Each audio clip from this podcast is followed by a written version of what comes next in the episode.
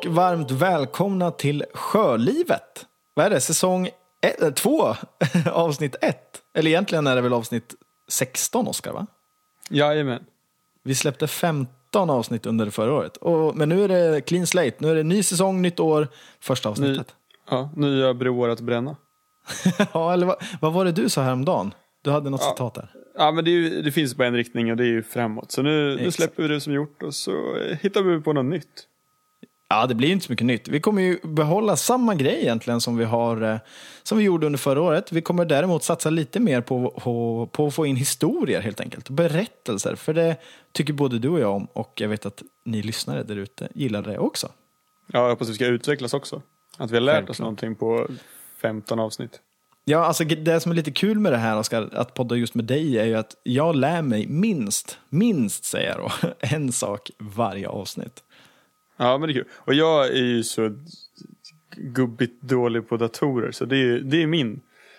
eh, Ja, alltså tekniken är det där jag får klia mig i huvudet, skicka bilder på, på skärmen och så här. du, Vilka det? inställningar ska jag ha, skickar Oskar här Ja. till mig nu. Ja, den här äh, knappen där, alltså jag känner mig jäkla mossig. Det är farligt. Du, eh, hur är läget då? Det var ju faktiskt länge sedan vi sågs fysiskt i person nu. Det är vinter uppe i Umeå. Det är härligt. Det rullar på. Full fart. Det var lite stressigt igår när min eh, laddare till datorn gick sönder. Jag hade 11% batteri, tenta i övermorgon och ja, skulle spela in det här avsnittet eh, snart. Men det, var, det gick att åtgärda med ekonomiska medel nere på stan. Så det var bara Det var full fart på cykeln ner dit. Ja, som. ja. men det, det var bra. Själv då Carl? Hur är det med dig? Jo, det är bra. Du är ju inte, du är inte i Umeå, du är ju. Nej, jag är inte i Umeå. Just nu sitter jag faktiskt i mitt föräldrahem i eh, Motala. Men jag kommer till Umeå på fredag igen. Jaha, då får Ja. vi träffas tycker jag. Exakt, det var mina planer. Jag tänkte nästan, nu vart det lite spoiler här då, bara för att jag tänkte överraska dig. Men ah, nu du får väl veta det i förväg då att jag kommer. Ja. jag kan lyssna på avsnittet så får reda på det då. Ja, just det, exakt.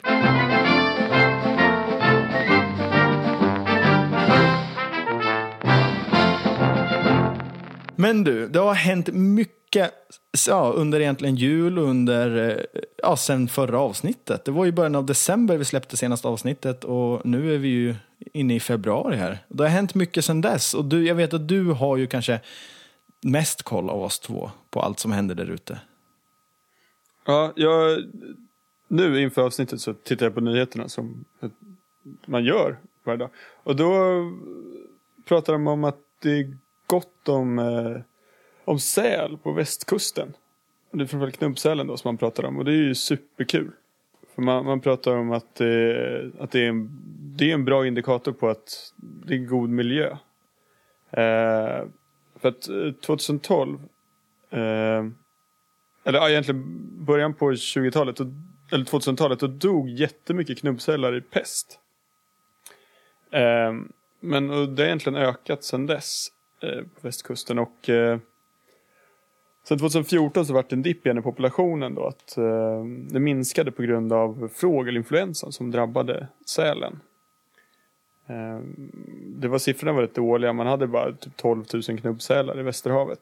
Ehm, men idag i dagsläget så är siffrorna bra. Man är uppe uppskattningsvis runt eh, ja, 20 000 sälar. Och det är ju superkul. Och man pratar Ja, om att man shit. ser sälen mycket inne i Göteborg nu för tiden. Men hur, hur många sådana här, eller ser man ofta sälar i Stockholm? Jag vet Ja. att man ser dem ibland, men hur ofta? Du som är ännu mer där ute än mig. Ja, alltså jag har ju på, på vårt landställe, på, eller sommarstuga kanske man ska säga korrekta. Eh, så ser vi säl på Blidö då.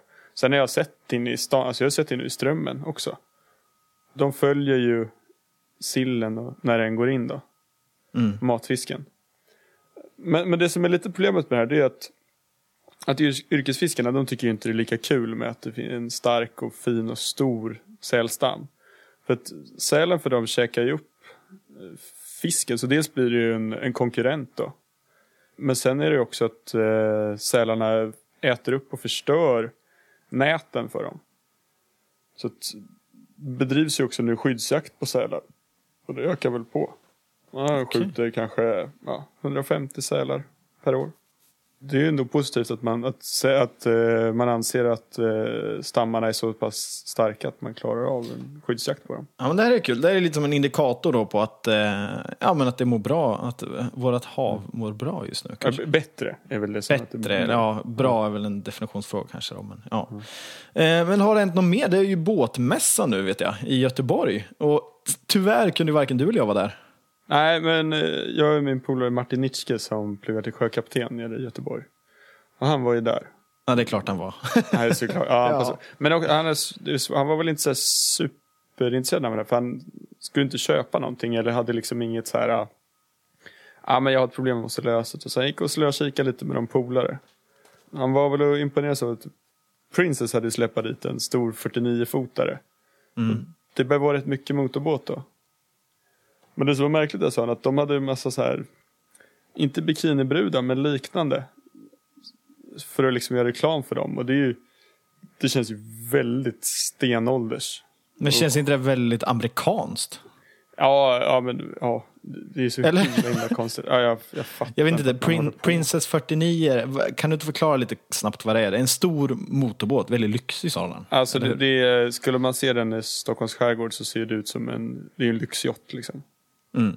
Det är så att du Men- börjar, det närmar sig att du kan ha, alltså att du nästan kan ha personal på den.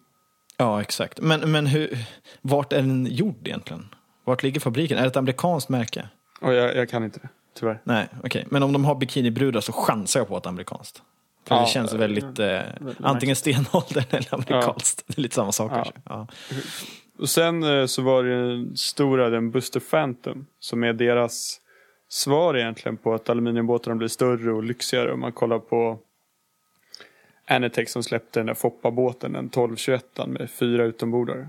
Den vi de pratade om i säsong ett, ja. Peter Ja, ja, Forsberg var och gasa. Ja, så de har släppt den med dubbla 350 hästars utombordare. Och bogpropeller och Alltså den här är stor. Vi pratar Ja. en stor båt nu. Ja. 9,5 meter lång. Så den kostar över 2 miljoner. Det behöver vara mycket pengar då för en styrpulpetare. ja, verkligen. Men det är ju antagligen då mycket motor du betalar för. Mycket motor och image så att det är tufft och stort. Och Exakt. de, har, de har ju också något system så att du kan styra med joystick bara så att när du ska lägga till att du drar bara joysticken åt sidan då åker båten rakt i sidled. Ja, men det, är inte det de här IBS-motorerna eller vad de heter? Nej, IPS-dreven, nej, nej det är IPS inte de. Det är, inte det är inombordare Carl. Ja, det här okej. är okej. utombordare. Okej. Från Yamaha tror jag de kör. Men shit, ja det låter high tech. ja, sen var det tråkigt för det var inte så mycket segelbåtar. Men det som Jo, var, men de var- hade väl ett monster? De hade väl, eh, eh, vad heter den? Moore 55an? Ja, den hade han missat för jag pratade med honom idag. Eller den hade han Nej. inte lagt märke till i alla fall. Jo, det, det, har, det är det jag har haft mest koll på. De, de släpper ju dit en 55-fots segelbåt där. Ja, och det Det är är den här mycket Moore segelbåt. 55. Ja, superbåt. Och det var ju nästan kö till, vad jag har förstått det som, att ens få, Det få gå på på alla stora båtar. Ja, så det, det tycker jag var väldigt häftigt. För jag vet inte hur det var i Göteborg förra året. Jag kan bara relatera till Stockholmsmässan, Allt för sjön. Eh, och där, där är det ju inte så mycket segelbåtar. Och de som är, eller har varit i alla fall senaste åren, är ju rätt så små. Så jag hoppas, nu håller jag tummarna för att de ska ta med den här More 55 till eh, Allt för sjön i Stockholm. Nu är det kul. Men det som var där som man sa, som man var och kikade på, det var ju Seascape 24. Som är en liten eh, trailerbar segelbåt som väger ja, typ 950 000 kilo. Sju meter lång. Och så har den en fällköl så man kommer in i rätt grunda vikar. Och så den är ganska lätt att traila. Det är en båt som, som tilltalar mig mycket mer. Den är liten, snabb, rolig att segla och så inredning som en 70-talsbåt typ i bekvämlighet. Mm. För om man jämför med kanske en, alltså en modern annan 28-fotare eller 25-fotare. Du får ofta in kanske en toalett i dem och du har ett, alltså det, det blir så mycket, mycket grejer man får släpa på. Ja. Den här är bara en, en lätt båt som är tuff att segla och rolig och ball. Finns det någon liten, eh, ja vad säger man, ett pantry i den? Ja, den, det, alltså det är ju som ett så här spritkök eller ett stormkök eller liknande bara. Ja, men sen, sen han var med de där IPS-dreven som du pratade om så var det en sån här simulator där man fick pröva att köra. Det tyckte Martin var roligt. Det var väl där det pikade tror jag. Jag kommer ihåg när de kom, det här, det känns som att jag nämnt det här förut. Det var någon, en kompis i eh, Göteborg, västkusten vid Marstrand, som har, hans far har en sån här stor, ja det, jag vet inte om det är en prinsess eller något annat liknande. Och de hade en sån där IPS och det såg helt sjukt ut när de kom in i hamnen. Och han bara lämnar ratten. Mm. Och gick ner för att fändra på, mitt i bland alla båtar. Mm. och då hade han satt på någon knapp där då, så att båten skulle hålla sig still. På, på ja, någon sån GPS liksom. geolås liksom. Ja, helt sjukt. Och alla ja. började ju fändra på alla andra båtar. alltså, ja. Sätt ut fändra bara för att liksom, mm. eller fändra av som man säger. Ja, för det... de var lite rädda när han lämnade, lämnade ratten liksom. Men ja, det gick bra. mm. Häftigt.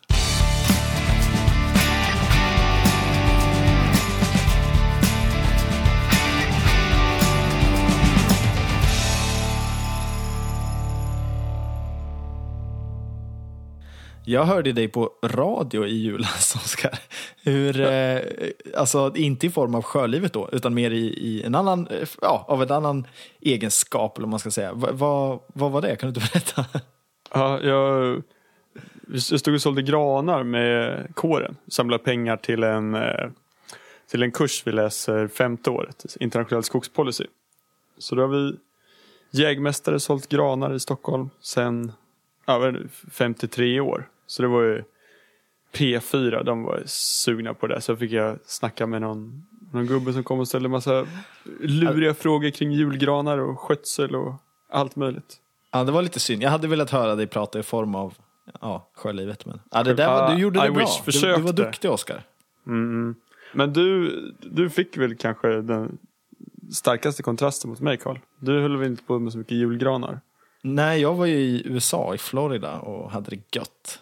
Fick du nog eh, båtliv? Fick du se någonting eller lärde ja, någonting? Alltså, kortfattat här egentligen, var, hur sjukt mycket båtar det finns och inte bara båtar utan stora as, alltså yachts i eh, Florida, alltså i Miami och runt om där. Det är ju helt sjukt vilka båtar. Sådana här båtar som man aldrig skulle se i Sverige liksom, för de är så, så Ja men eh, Fort Lauderdale så ligger där nere, det är väl, alltså det är ju ett yachtingcentrum. Ja, Ja, det är helt brutalt. Men det är vackert och det är kul och jag var där och tittade mycket. Jag gick på många brygger och kikade lite. Men eh, jag åkte inte så mycket båt faktiskt, tyvärr. Även om jag mm. hade velat kanske. Men däremot så, precis där vi bodde, precis bredvid egentligen, så fanns ett ställe som heter Gumbo Limbo Center. Alltså typ ett sköldpaddscenter. Uh, som jag faktiskt besökte för att checka läget lite och ja, egentligen ta reda på lite information till dig Oskar. Jag vet att du älskar allt sånt här. ja, det är mycket.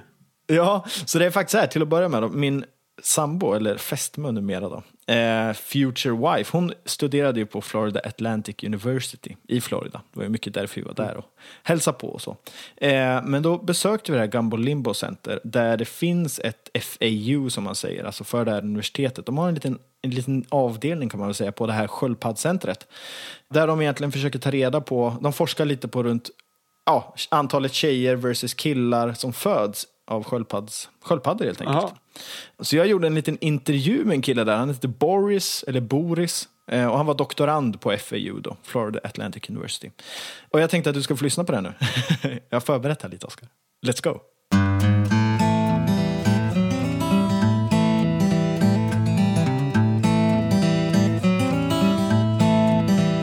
Yeah, so I'm here with Boris. Correct, yeah. Uh, and you're a student at FAU? Yes, I'm a PhD candidate at Florida Atlantic University. And where are we? Uh, we're in Boca Raton, Florida at Gumbo Limbo Nature Center, and we're specifically in the Florida Atlantic University Marine Laboratory. And what are we seeing here? So here we have about 250 baby turtles, about three-month-old turtles. We have two different species. We have the green turtle and the loggerhead turtle. And so the main reason why we have these turtles here is we're trying to do a sex ratio study. So we're trying to figure out how many boys and how many girls are being born in the beaches here in South Florida. And I heard you talked a little bit earlier with other people here about the ratio. How, how does it look? Yeah, so the, the interesting thing about sea turtles is that it's the temperature of the sand while the egg is in the nest that determines whether they grow to be a male or a female. So if the temperature is warmer, most of the turtles will be girls. If it's cooler, they're boys. So what happens here in Florida, that it's it's very hot and the, we, are seeing the temperatures continue to increase, is that we're, we're, seeing only females basically. So you said hot chicks, cool guys. Hot chicks, cool dudes. Yeah, that's right. yeah. So, do you kind of are, are you worried about the future? Uh, yeah, a little bit. It's it, it's hard to figure out what's going to happen because sea turtles take about 15 to 25 years to become sexually mature. Um, so it's hard to know what the ideal sex ratio is, but it's definitely alarming that for the past, you know, five years we've seen barely any males. Yeah. So this year we looked at 250 turtles already. We haven't seen a single boy, so that's a little concerning. But do you have boys here now? not not so far, not that we know of. Okay, so you're trying to kind of breed them. We could. So if, if you take an egg, potentially you could incubate it at cooler temperatures and produce a male. But the problem with that is that one out of 7,000 turtles makes it to adulthood. So you can imagine how many eggs you would have to incubate in order to produce males. And also, again, as I said, we don't know what the ideal sex ratio is. So before we start making males, we need to make sure that we don't mess with nature too much. Yeah. You know. Um, the the other kind of problem with figuring out the sex ratios of turtles is that they take anywhere from 15 to 25 years to become sexually mature. So you can't just pick up a baby turtle and see if it's a boy or a girl. So that's why we keep them here for about three or four months, and then we do a little surgery and we peek at the reproductive sex organs to see if they're boys or girls, and then we release them in the Gulf Stream. So, do you think that you increase the, the survival rate when you when you kind of breed them like this? Yeah, absolutely. So the most dangerous uh, moment in sea turtles' life is when they're hatchlings, is when they're babies, because they're very small, and all the fish and, and crabs and birds loves to eat them because they're basically just a, a pack for, packed with protein, right?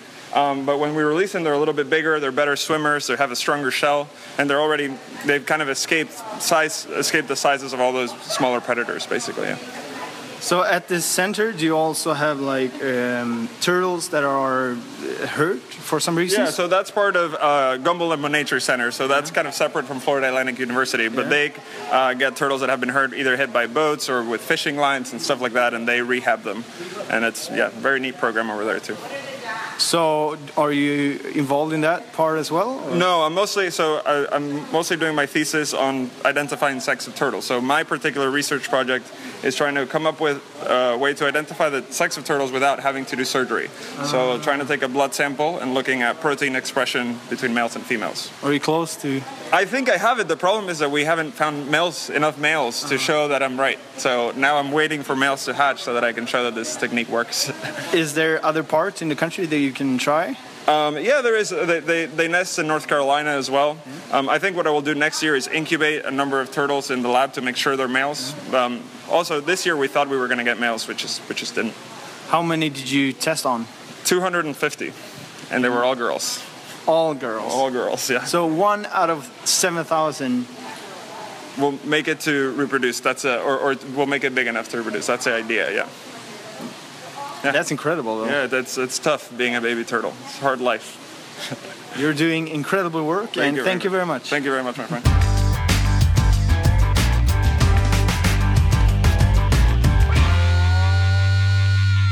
Det är dåliga odds att vara sköldpadda. En på 7000. Det är, det, är inte kul alltså. Alltså vad, vad sa han? En på 7000 sköldpaddor som klarar sig att bli vuxna nog då, alltså att bli könsmogna. Det är Ja. sjukt. Det är dåligt. Det är ju jättedåliga odds. Men då kanske det är tur att det finns sådana här center som de här då, som faktiskt, för det är väl framförallt risky business kan man säga, när de är som, som yngst. Alltså ju yngre de är, desto sår, mer sårbara är de. Eh, Alltså ju äldre de blir ju bättre blir de. Exakt. Och sen är det också lite kul det här med hot chicks, cool dudes. Det tyckte jag var roligt. Eh, Ja. Det är rätt bra. Det är så bra. att det han egentligen sa då var att när det är varm, tem- alltså var, temperaturen är varm helt enkelt, så föds det mer kvinnor eller tjejer. Eh, och när det är kallt så är det killar som föds. Och just nu så var det alltså enbart typ tjejer i Florida, verkar det som. Eh, vilket är lite oroväckande. Och det är lite sådär, om man backar och tar ett steg bakåt och försöker se ännu lite bredare då. Så när man tänker på det här med klimatändringarna och sådär. Eh, det låter ju inte så mycket med liksom, vad det nu är, x antal grader, en grad eller en och en halv grad. Varmare temperatur, det låter ju inte farligt. Det låter ju nästan lite skönt. Men sen när man då ser hur det faktiskt påverkar djurlivet, som i det här fallet, att de här graderna gör en så stor skillnad för, för arter och andra djur, liksom, så blir det helt plötsligt lite läskigt tycker jag. Eller vad, håller du med mig? Ja, ja verkligen. För det här är ju, det här är ju liksom ett hot mot eh, sköldpaddornas överlevnad i regionen. Ja, och samma om man kollar på hur känsliga korallreven är.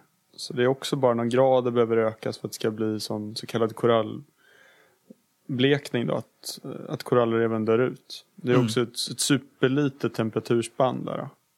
Så det här är farliga grejer. Ja. Och jag tyckte det var lite kul också, han, han lät ju rätt självsäker. Det egentligen han Boris sa, var att, eller vad han jobbade på, var att försöka ta, han försökte bestämma ett sätt, eller komma på ett sätt att bestämma könet på sköldpaddorna utan att göra ett ingrepp. Då. För idag så ser man, de har ju liksom inte en, ja, de har inte sådana kön Det går som inte, vi det går inte bara att titta mellan Nej. benen och bedöma. Nej, exakt. Utan de, de måste göra ett kirurgiskt ingrepp för att kolla upp det där. Då. Men det, verk- eller han lät ju positiv till att han faktiskt löst hur man ska göra det. Och sen får vi väl hålla tummarna att han lyckas här nu då. Ska bara hitta några killar och pröva också på. För nu har han Eh, prövat exakt. 250 honor.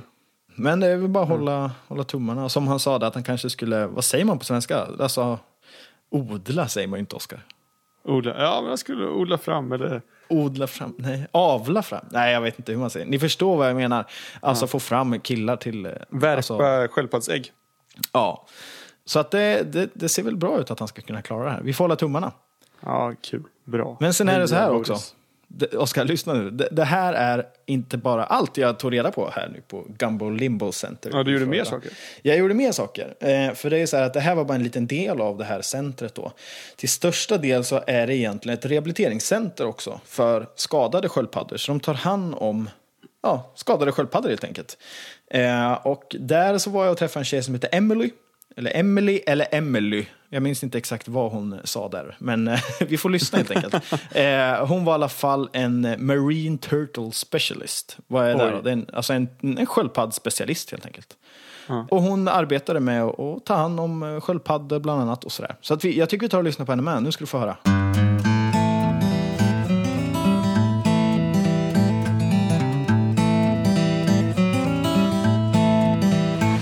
So now I am here with, Emily Morawski, and you were, what is this name of the center? Gumbo Limbo Nature Center. And you work with turtles. Yep, I'm a marine turtle specialist.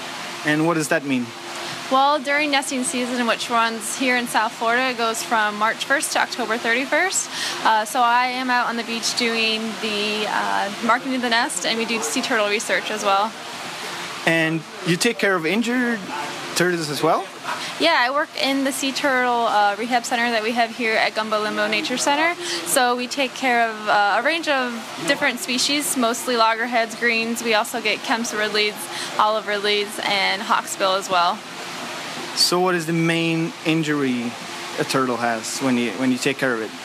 Well, we get a lot of boat strikes, unfortunately, um, in the intercoastal waters. Uh, Propellers or yeah, from the propeller.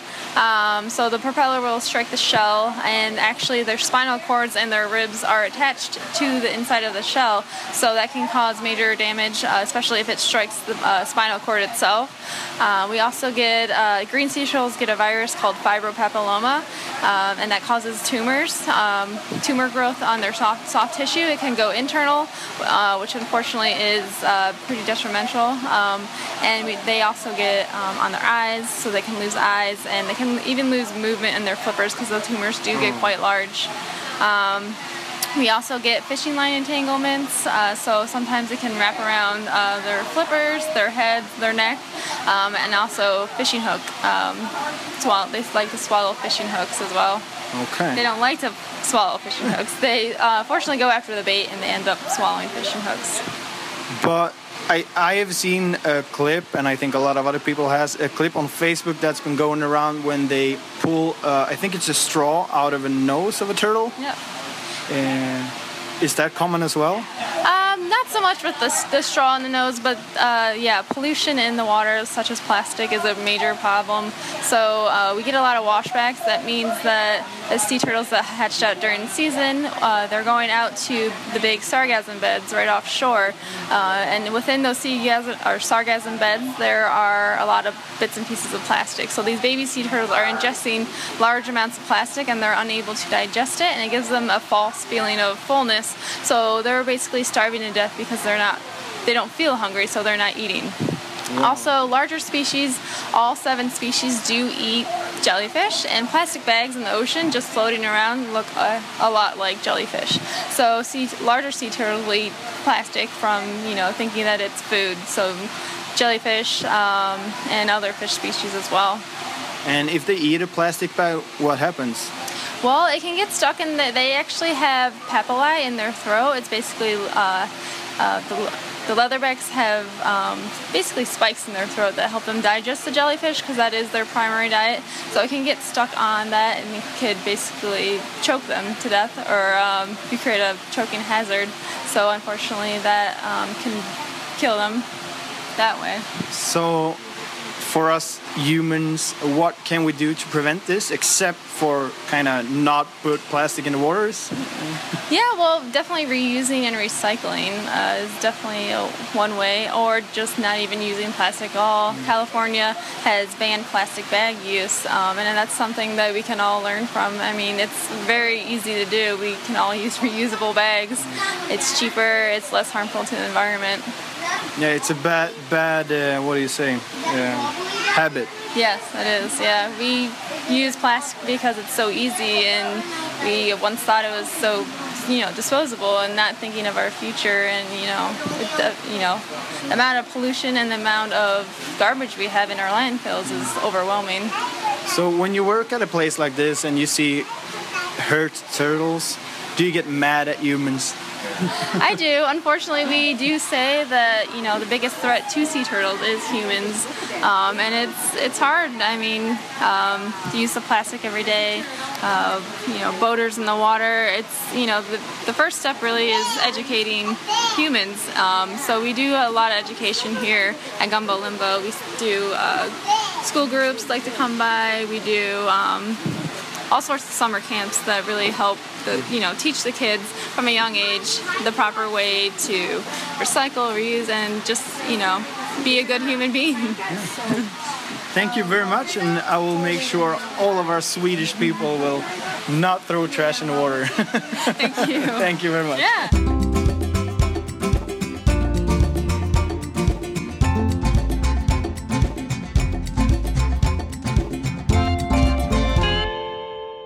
Ja, men den här äh, filmen som du pratar om med, som har varit på Facebook med sköldpaddan som där de drar ut uh, sugröret i näsan. Den har ju verkligen blivit viral eller vad man ska säga. Den har Och du ju har sett den? Ja, alltså jag har verkligen Ja. många gånger. Ja, det, alltså, det, alla måste jag ha sett den. Det är alltså Ja. en, en video där de filmar en sköldpadda där ja, några på en båt helt enkelt drar ut ett sugrör ur näsan. Och det, är- det är så riktigt obagligt att titta på. Men Ja, eh, det är riktigt, uh, det, är, långt sugröret. ja, den, sitter, den där videon har liksom satt sig i drömmarna typ. Ja, den är in, inget kul att titta på. Men eh, De blir tycker det, hjältar de som räddar den där sköldpaddan. Ja, och de hade ju massor med sköldpaddor på det här stället som hade liksom varit med om massa olika saker. Och som hon sa så var det ju det här med krock med en propeller är väldigt vanligt. Och sen är det det här farliga att deras liksom ryggrad och reben och så sitter ihop med skalet. Så att de, får, de skadas ju väldigt, väldigt mycket liksom, av de här propellerna. Och många dör, så enkelt är det ju. Eh, Och att de biter i fiskekrokar och beten och det är nät och det är allt möjligt. Liksom. Så att det, det, det är ju människan som har, eller är det största hotet mot sköldpaddor. Så är det ju. Ja, alltså vi är väl det största hotet mot det mesta. Ja, det, det är sant faktiskt. Inte bara sköldpaddor utan allt annat. Men någonting jag verkligen så här, eh, tänkt på, eller eh, det här mitt största minne av det här var ju när vi pratade om plastpåsar. Eh, Just att plastpåsar som hamnar i vattnet, vilket vi har hur många som helst av på jorden, liksom, att det ser ut som maneter som flyter runt. Och att bland annat då sköldpaddor äter de här. Och det är inte bara sköldpaddor som gör det, det är andra djur också. Eh, och när de äter det så kan de inte smälta det här i magen. Som, det ger dem ju liksom en falsk känsla av mättnad och sen svälter de till död istället. Ja, för de har liksom fuskmätt. Exakt. Det är inget bra.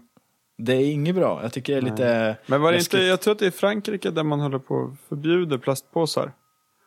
Ja, jag tror det är på flera ställen på jorden faktiskt. Eh, Ja. Och jag hoppas att vi gör det faktiskt här i Sverige med snart. Ja, jag vet att- alla. SLU-forskare eh, Ja. som eh, höll på att utveckla någon från potatisstärkelse tror jag att det var. Som man ska göra plastpåsar. Eller om- via någon bakterie som man hade genmodifierat. Men eh, de var än så länge de skulle lösa upp sig i vatten. Vilket innebär att de skulle hamna då när en vattenpåse hamnade i ett vatten, eller eller en plastpåse hamnade i ett vattendrag eller liknande så skulle den lösa upp sig ganska fort. Alltså inom en timme. Jävligt Kanske- jobbigt om det regnar när jag går hem Exakt min tanke. Eller om du ska stoppa ner ett par blöta badbyxor i en plastpåse. Vilket man är Ja. sjukt van att göra. no more. No more of that. Men samtidigt så hamnar, alltså det kanske är ju bara en jävla bekvämlighetsgrej som man själv är lat. Men någonting jag ändå blivit bättre på, det kanske, jag har ju lite, jag är lite skadad, jag har en armbåge som inte riktigt vill arbeta med mig. Eh, Så jag har ju börjat ha ryggsäck när jag går och handlar. Bara för att det är mycket lättare att bara packa den och sen ha den på ryggen när jag går hem. Ja, speciellt om man alltså Varken du eller jag kör så mycket bil när vi handlar. Så att man behöver inte bära den hem. Och jag är, ja, det blir en kilometer att gå säkert. Gå fram och tillbaks. Det är inte så kul att Precis. gå med påse då. Nej, och sen någonting Frida då, min sambo gör, det är ju eh, alltså tygpåsar. Ja, Att man har med sig det. Ja, men det är ju mycket bättre. För just det, alltså, det påverkar så himla, himla mycket. Alltså att vi släpper och att vi slänger. Och nu, Sverige kanske är bra på det här med att ta hand om våra sopor, men alltså om man kollar i USA, det är så sjukt när man åker där i Florida. Florida kan jag säga är väldigt platt. Men så ser man ändå berg liksom, i horisonten. Så bara, vad fan är det där för berg? Och sen när man kommer närmare så ser man att det sticker upp rör ur de här bergen. Och det visar sig Det då att de här bergen är bara sopor som man har lagt lite gräs över. Liksom. Så att det är bara rena sopor som ligger. Det är liksom hur mycket som helst. Och det är ju bara sjukt.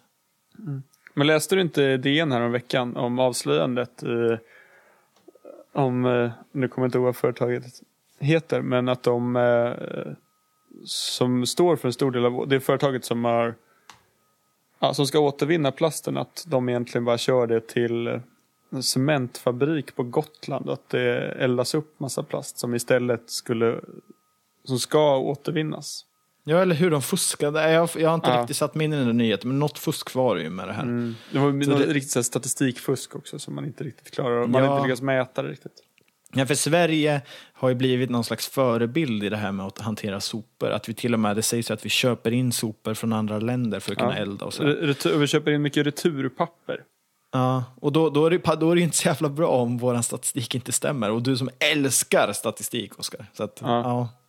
Det ska vara att mäta, att veta. Men eh, norrmännen hade ju polisanmält det här företaget nu då. På grund av fusket. Och sen dess har jag inte hört något mer. Får hoppas att det blir en förändring då kanske. Ja, men eh, tänk på det när ni är ute liksom i våra sjöar och hav. Att släng inte plastpåsar. Skräpa inte ner. För några vecka sedan så la ju du upp en eh, bild på en båt som heter Svea. Som jag tycker är alltså seriöst en av världens vackraste båtar. Ja, J-båtarna som de, den klassen heter är ju bland det mäktigaste som seglar på de sju haven. Och det som är speciellt häftigt med den här, Svea som den heter, är att den är svenskritad. Den ritades av Tore Holm och Gustav Plym. Som är två kända yachtkonstruktörer som höll till nere i väst, utanför Västervik i Gamleby. Eh, båten ritades 1937 Eh, för den skulle delta då i America's Cup. Eh, som en internationell kappsegling. Men de, en, bara får jag pausa där då. America's Cup och segling. På den här tiden så tävlades alltså America's Cup var alltid då J-klassbåtarna. Ja, ja precis. För under åren nu som har gått så har ju eh, liksom själva klassen i America's Cup ändrats, eller hur? Ja, men man har ändrat mycket. Det är original, jag vet inte vad först... Alltså båten America, det, det ser ut som en skuta. Mm. Eh, men sen efter det här så vart det 12 och sen vart det en utveckling på 12 så att det som heter så här IAC. Och idag är det väl AC72 va? Katamaraner. Ja, precis. Så här tuffa foilande. Som Men hur går som riktigt fort. Ja. Eh, den här båten ritades då av Tore Holm och Gustav Plym då, i slutet på 30-talet, precis före andra världskriget. Mm. Och sen när kriget kom, då var det de här båtarna, alltså Svea är 41 meter lång. Det är 700 kvadrat segel. Alltså Och den 41 meter lång är ju helt sjukt. Alltså om man jämför med våran båt som är 42-fotare. Vad är det? Den är 12,7 eller någonting. Ja, 12,5-13 meter lång. Och den har ändå så här, ja men tre sovrum och och kök och det mesta. Alltså, och man bor väldigt bra. Och sen är 41 meter lång. Det är ju Ja. sjukt. Men du ska tänka på att då, jag tror att den har typ 23 meter lång vattenlinje. Sen har du överhäng i för och akter. För att eh, det är en sån regelgrej att det finns en max lä- vattenlinjelängd. Men sen när båten lutar ner då får den mycket längre vattenlinjelängd. Vilket gör att den seglar snabbare. Okej. Ja. Men Det är sånt där som jag inte vet. Det är därför jag älskar det. Ja. Ja. Man hittade ritningarna till den här båten eh, 99. Eh, då man letade efter ritningarna till en annan båt. Egentligen som han Holm ritade. Så då hittade man en mapp eller, där det stod KSSS J-båt. Eh, och man visste inte ens om att, att det fanns en svenskritad J-båt. Så bara det fyndet var ju sensationellt. Eh, och sen var det en, en holländsk man som tog på sig, eller ett holländskt varv som började ja, eh, skulle bygga skrovet då. Mm. Och man gjorde massa datorberäkningar och gjorde lite uppdateringar på det med, med dimensioner och så här för att man kan bygga i aluminium idag. Istället för stål eller trä. Så att båten blir snabbare och, eller ja, lättare och starkare. Och i de här datamodellerna så verkar det som att det är den snabbaste J-båten som, som har ritats. Och då förhoppningsvis den snabbaste som också har byggts. Eh, och ja, och nu är ju Svea sjösatt då. Ja, jag tänkte precis fråga. Nu är den sjösatt. Har de hunnit segla den? Finns det någon Ja, video de, på de det? håller på med och jag har inte hittat några bilder än när de faktiskt seglar. Jag har bara sett bilder från när de går in och ut ur hamn och så här. Och i väldigt lite rörligt material, inga filmer nästan alls. Men eh, ja, de ska väl testa så allting verkar hålla nu och ja, bygga lite lagom med last i grejerna och kolla så att allting fungerar, alla system ombord.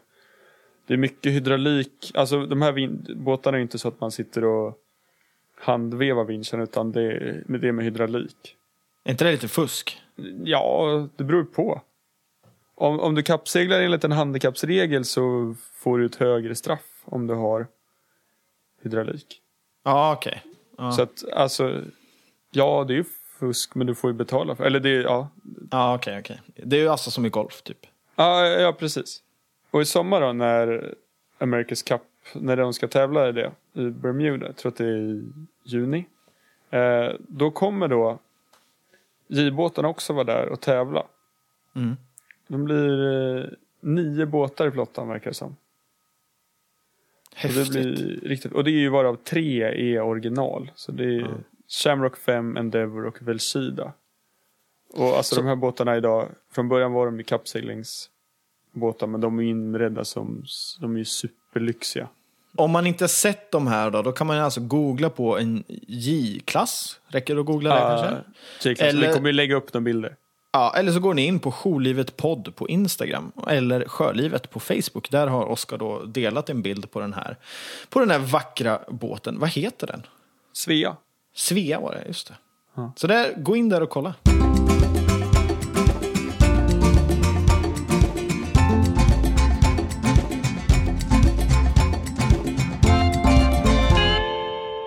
Oskar, vad händer mellan den 4 och 12 mars? Då är det allt för sjön. Båtmässan i Stockholm. Yes! Och vi kommer vara där Med alltså en egen monter. med egen monter. Vi kommer stå alltså från den 4 till 12 mars så kommer vi stå med en monter på båtmässan Allt för sjön. Och egentligen bara sätta upp lite mikrofoner, snacka lite skit och förhoppningsvis, ja, snacka lite mer där ute. Som Det vi ska hänga Karl, det var sköna. Ja, men vi ska bara sitta och ha det gött. Jag vet Ja. inte om man får ha en liten öl där Jo. med sig. Det borde man få. Det kan man hända. Att man Vi kan det. kapsla in det, i, ja, gömma det i någon annan slags... Nej. amerikansk alkis som dricker i brun plastpåse. Nej, men där kommer vi sitta och bara ha det jäkligt trevligt. Och Ja. Vi hoppas ju att ni där ute, ni lyssnare, ska komma. Så därför är det så här nu också att vi kommer lotta ut biljetter till Allt för sjön i Stockholm. Det här kommer alltså vara på Stockholmsmässan, heter det väl? Gör Den det? heter Stockholmsmässan. Många säger Älvsjömässan men det är ju fel. Älvsjömässan, ja. ja. Det är ju fel. Det är Stockholmsmässan den heter. Så vi kommer lotta ut biljetter dit. Och vi kommer lotta ut allt mellan 10 och 40 olika biljetter. Eh, Ja. Till den här Det är inte helt klart än hur många vi har. Men vi börjar med 10 Karl. Vi börjar med 10 och sen kanske det kommer bli fler därefter. Vi kommer inte göra det helt utan att man får kämpa för det. Det skulle vara lite för lätt. Utan vi kommer kräva en sak och det är att ni lägger upp er bästa bild med en beskrivning om vad man längtar med mest till sommaren. Vad är det som liksom, det, det där lilla extra, vad vill jag, vad, vad, ja, vad längtar jag till i sommar helt enkelt? Ja. Så Är det där- vårfixet? Är det att få stå och lacka däck eller är det att få stoppa in de här nya snörena i båten eller är det att få sitta och dricka kaffe nere vid, vid vattnet? Eller åka vattenskidor, åka ring, kan det vara fiska. Vad är det du längtar efter? Ladda upp en bild med en liten beskrivning om det här du längtar till. Och du kan välja då om du laddar upp det på Instagram eller Facebook. Vi, Ja. tipsar helst Instagram faktiskt, för det är lättare. Men Facebook funkar även där. Och då är vad är det man ska göra då? Då ska Mer. man köra hashtag eh, Sköljevitpodd och man ska tagga oss i bi- bilden. Alltså Jourlivetpodd. Eller. Sjölivet på Facebook. Ja, ja, precis. Så man ska alltså ladda upp en bild med en beskrivning om vad man längtar mest till med sommaren. Och sen hashtagga då Sjölivet podd eller tagga oss på Sjölivet podd på Instagram och Sjölivet på Facebook. Så enkelt är det. Och då har man chans att få alltså en biljett till Allt för skönmässan i Stockholm.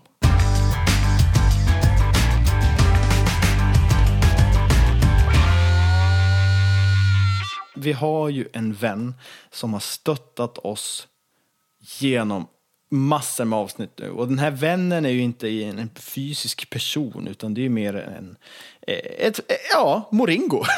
Alltså jag ser det ju som en fysisk vän ja men det gör nog faktiskt jag med. Det är ju en app. Det, det är ju en app.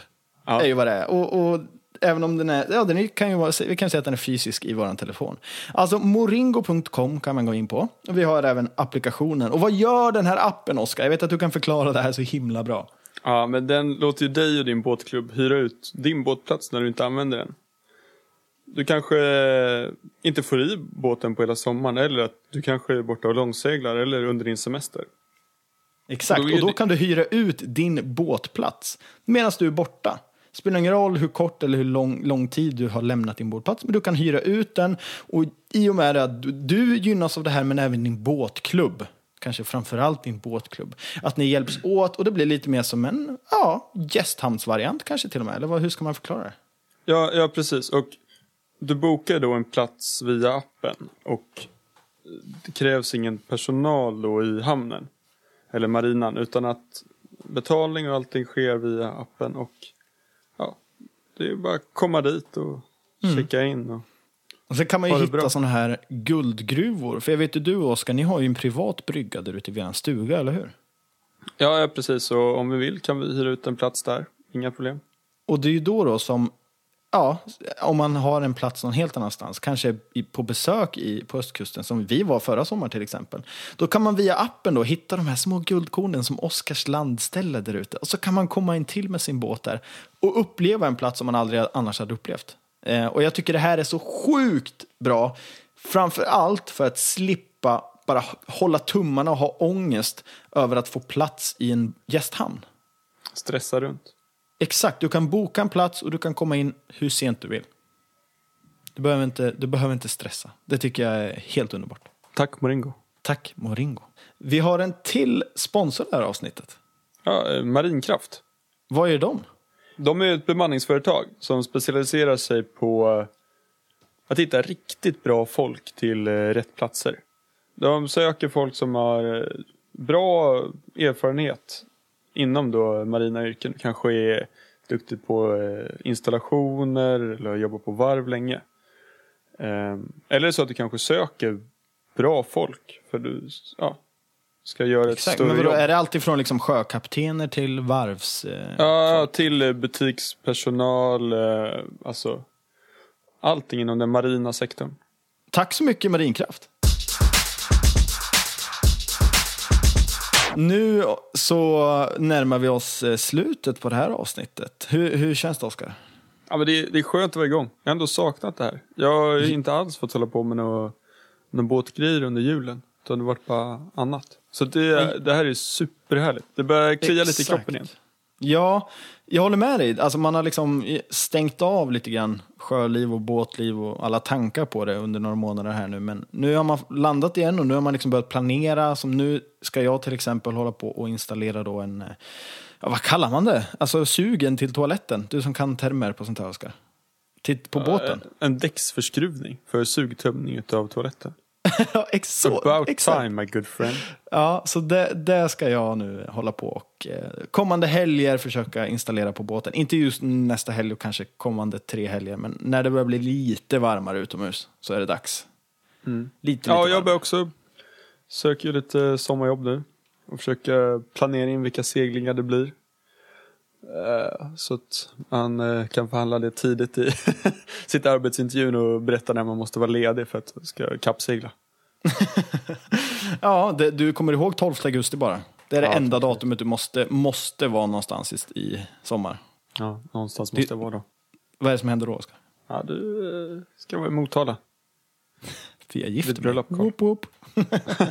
det ska bli kul. Och vi, även där lite så här sjölivsinspirerat. Vi ska, vi ska åka båt från kyrkan hem, där, dit vi ska ha festen då. Och sen ska Ja, vi även sova på båten, tänkte vi. Fint va? Ja. Ja.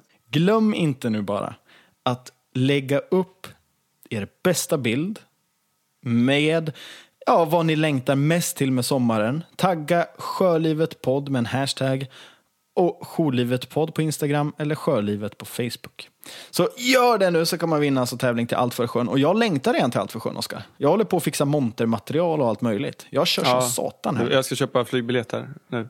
Ja, jag längtar. Och det ska bli så kul. Jag kommer ihåg, vi var där bara några dagar förra året, men alltså var där en hel vecka nu, eller vad blir det? Tio dagar.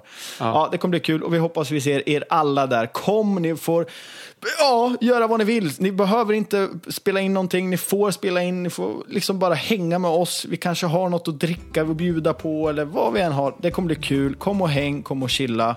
Och sen så syns vi och hörs vi snart. Och du och jag syns i helgen, Oskar. Ja, men det gör vi. Det ska bli härligt. Det ska bli riktigt nice. Vi Ja. eh, får kramas då helt enkelt. Men vi säger puss och kram så länge. Ja. Hej då! Hej då!